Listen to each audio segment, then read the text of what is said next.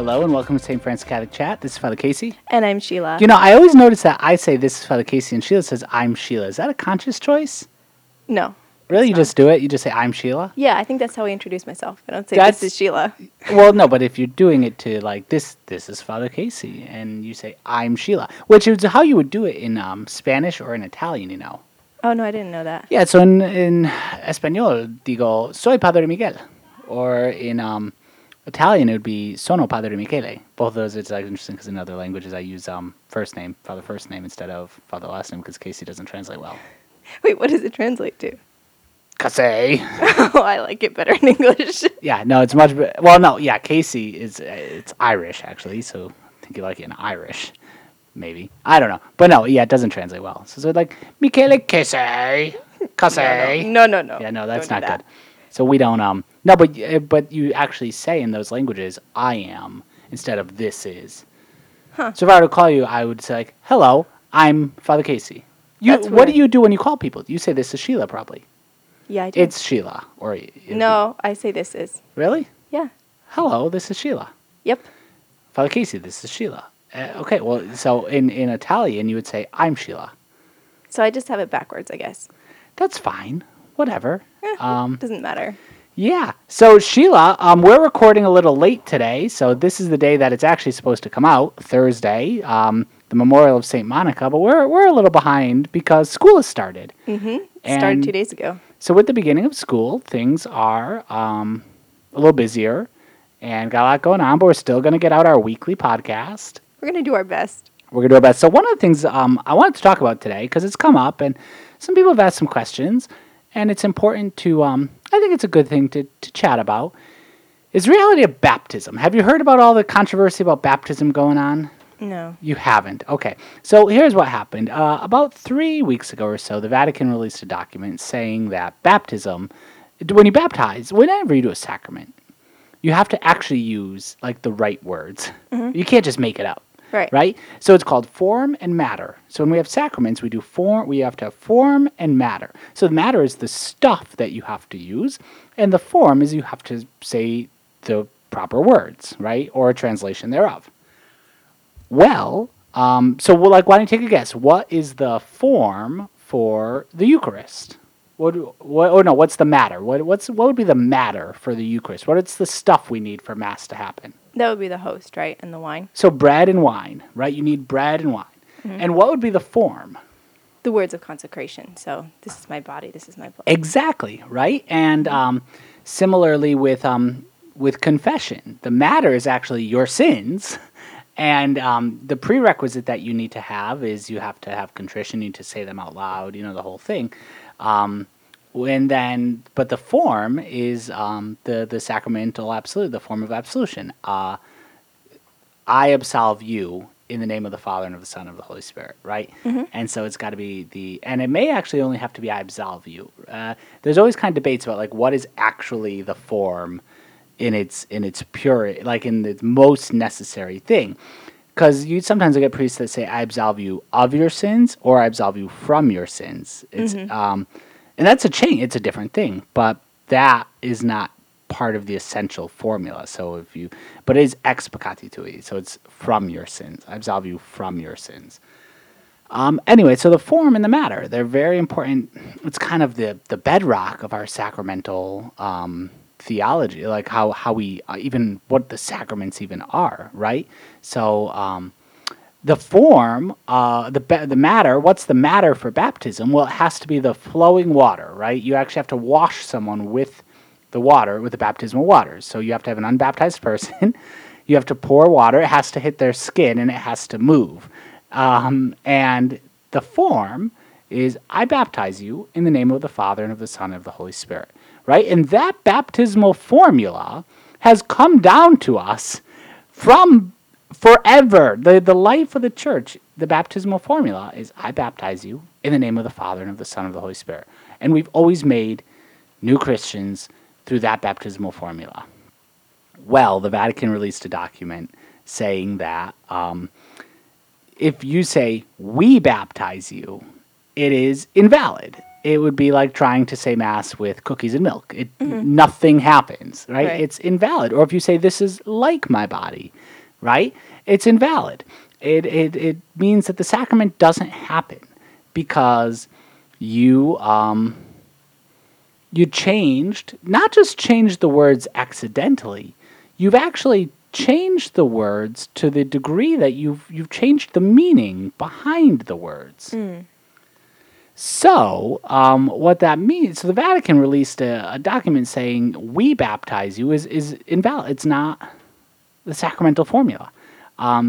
Because in the sacraments, while it may be the agent of the sacrament may be a particular minister of the church, or even in baptism, the agent can be any person in case of emergency, who's the real agent of the sacrament? The Holy Spirit. Christ. Okay. Wrong person, the Trinity. But you got God. You're at least in the right. You're in the right Trinity. Anyway, yes, Christ is the agent. Gotcha. So were they having problems with that? Like, were people doing that? Well, the plot thickens, Sheila. So this is so you have to do that, right? And so I remember when I was in seminary, the concern was Creator, Redeemer, Sanctifier. You're not allowed to baptize people in the name of the Creator, Redeemer, and Sanctifier. Now, look, the Father creates, the Son redeems, and the Holy Spirit sanctifies. But a bit of Trinitarian theology, any operations ad extra are done by the whole Godhead, meaning, we're winging it a little today, and we, when Father Casey wings it, he just goes hardcore theology.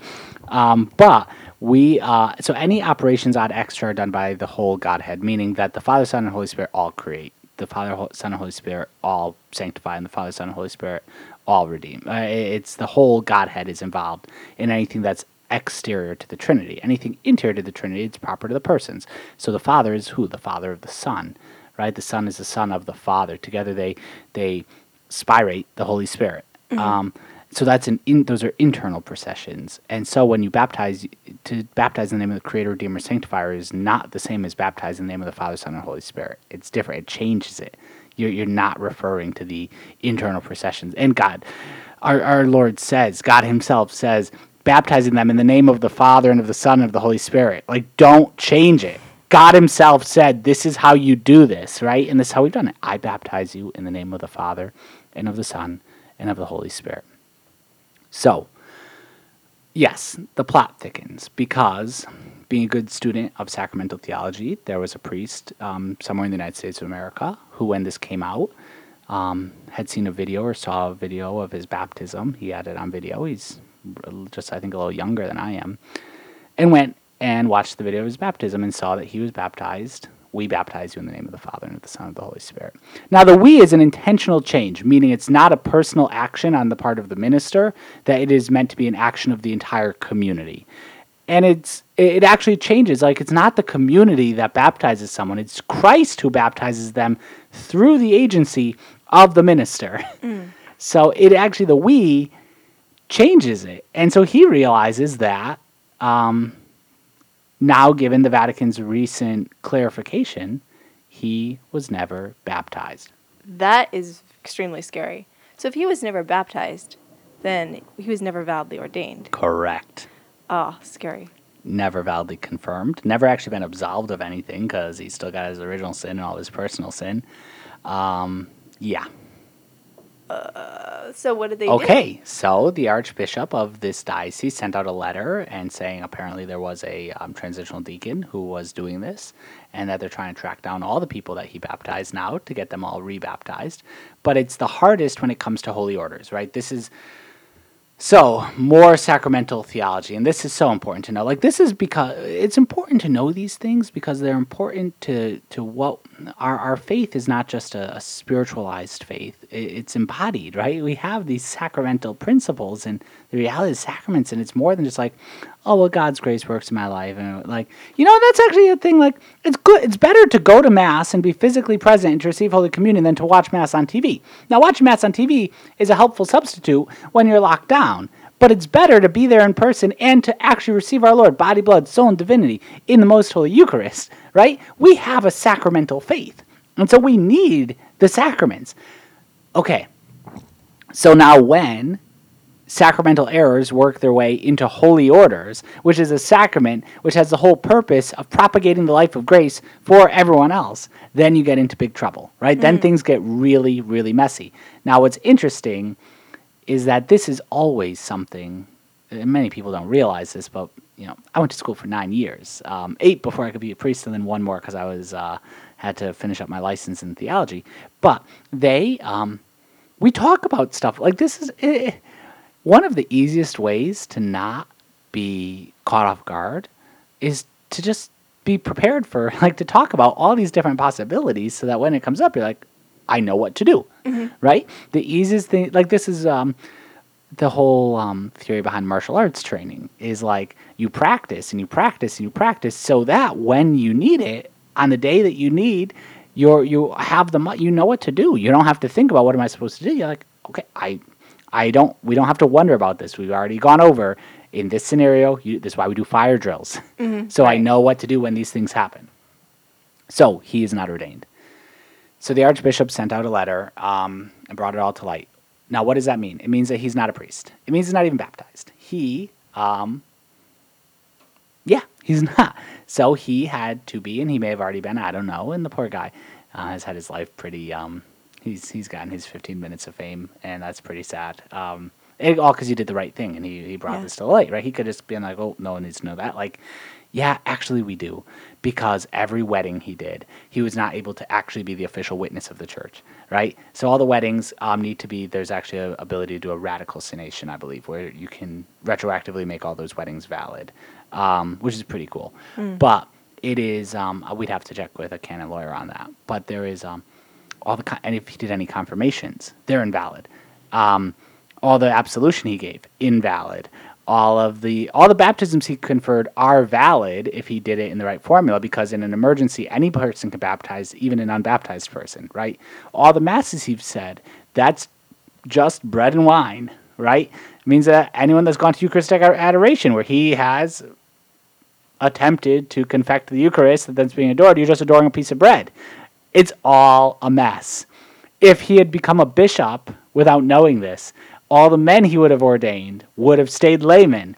It's you don't mess with baptism. Yeah. Now, this is important.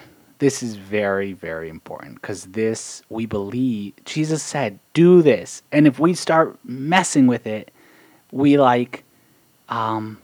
we start breaking apart the machine, and it's not good. And you can say, well, isn't our faith, like, much deeper than that, right? Oh, isn't it, like, look, surely God isn't going to send people to hell because this person came and anointed them on their deathbed and he wasn't a real priest. And it would have been no different as if the nurse had anointed them or the doctor had anointed them, right? And what we would say is there's no difference if the doctor or the nurse or the invalidly baptized supposed priest anoints somebody on their deathbed.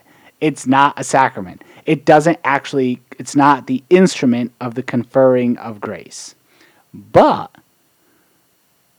the sacraments are the order that God established for grace to be conferred, right? So God established a particular order for grace to be conferred.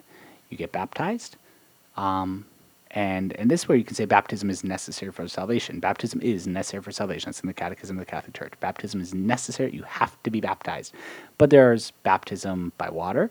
But then there's the baptism of blood of those who give their life for Christ. And there's baptism of desire. So you could say if this person had died not knowing that he was invalidly baptized, he could have had the baptism of desire, meaning that he became an adopted son of God and had an infusion of sanctifying grace by God's direct action, right? Every person that he absolved of their sins, he didn't absolve them. Is it possible, Sheila, that God wiped away their sins even in that moment, even though the instrument doing it there wasn't the one doing it? Yep. Yes, totally possible. But we would call that a miracle, right? What is a miracle philosophically?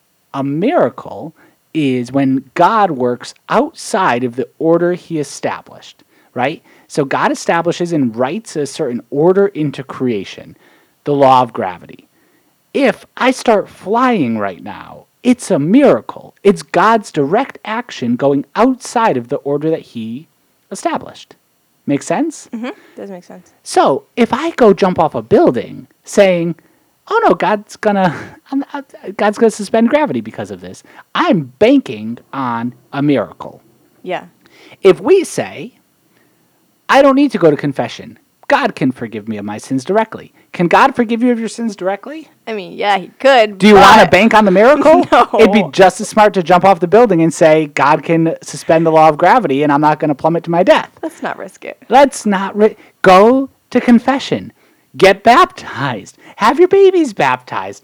Go to Mass, receive sanctifying grace. We know that when we receive the Eucharist in a state of grace, our holiness grows. The same way, if I eat food, my Mass grows. I get bigger. I was rationing food during the lockdown, and so I have lost the COVID-19. I was with a priest earlier this week who said that he gained the COVID-19. Oh. But that's what happens when you eat or you don't eat. You gain or lose weight. Mm-hmm. When you are fed by the bread of life, you are, we grow spiritually, right? Anointing of the sick actually does something. We should be anointed when we're sick. We should call in priests to anoint our loved ones who are sick and who are dying. Ideally, we should do it before they're terminally sedated, right? The sacraments do something. Well, can God get someone to heaven even if they don't get anointed? Of course he can. But we're banking on a miracle. And God is so good. And he does these things for us. He cleans up so many of our messes. But you never bank on the miracle. And as soon as you realize that there's been a problem, you fix it. And that's exactly this priest did the exact right thing in calling the bishop and saying, I wasn't baptized. You got to fix it. You can't keep saying, oh, well, no one knows. And we're just going to keep banking on miracle, right? I wouldn't, if that was the case with me, I wouldn't be able to hold up what I called the Eucharist at Mass and say, Ecce Anus Dei, behold the Lamb of God. Because I would know if I'm not baptized, this is a piece of bread, right? And if none of this is true, we're the most pitiable of people. We worship a piece of bread, right? It's crazy. Yeah, it is insane. I can't imagine, though, like the suffering that he must be going through right now and all of the backlash that he's getting for all this. Must be terrible. Yeah, and all the naysaying that there was an article that said this is just petty legalism. Like, it's not petty legalism. This is obedience to Almighty God. This is not petty legalism. This is like, God gave us, if you want this to happen. Look, what happens in baptism? All of our sins are wiped away. All of them, original sin and personal sin, are washed away. And then we become adopted sons and daughters of God. If God says, if you want me to adopt you, these are the forms we have to fill out. You fill out the forms. You don't say, well, I'm going to just write whatever I want and you'll still adopt me. How presumptuous is that? It's not petty legalism to say, God says, if you want to be part of my family, this is the way you become part of my family. He's inviting us to be part of his family. It's not legalism to say that I'm going to do it my own way. And it's so brazen, those who decide to change. Now let's hope that this person who is doing invalid baptisms was doing it out of ignorance and not out of disobedience. But you don't mess with baptism. You just don't do it. Yeah, obviously not. I mean, look what the effects, look what's happening now. Yeah, it's a huge mess. Yeah, not cool. Now, just here's the final point of the Father Casey Rant podcast that Sheila's in the sidecar for. Whoops. That we,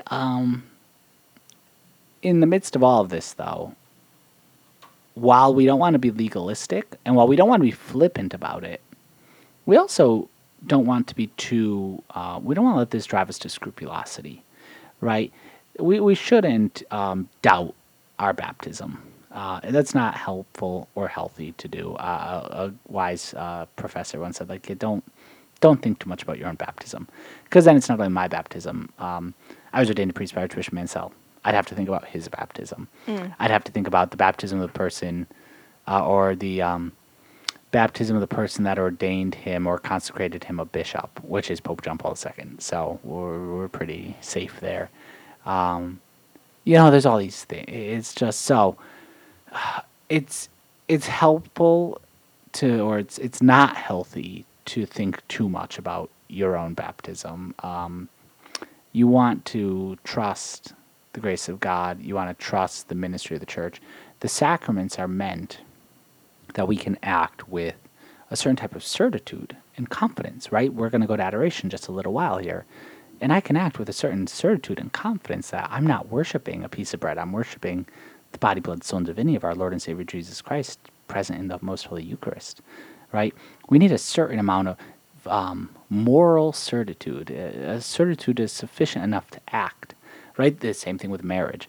It's not helpful for couples to doubt whether or not they've actually were married. Mm-hmm. Like, if you said the words and you followed the canonical form, if you're Catholic, you're married. Well, I know, but maybe I like, no.